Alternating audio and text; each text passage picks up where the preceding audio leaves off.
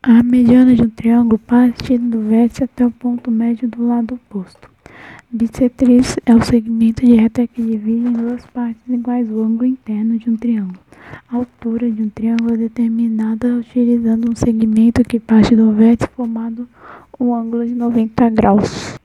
O ortocentro é o ponto de encontro das três alturas de um triângulo. O baricentro de um triângulo é ponto de encontro entre suas medianas.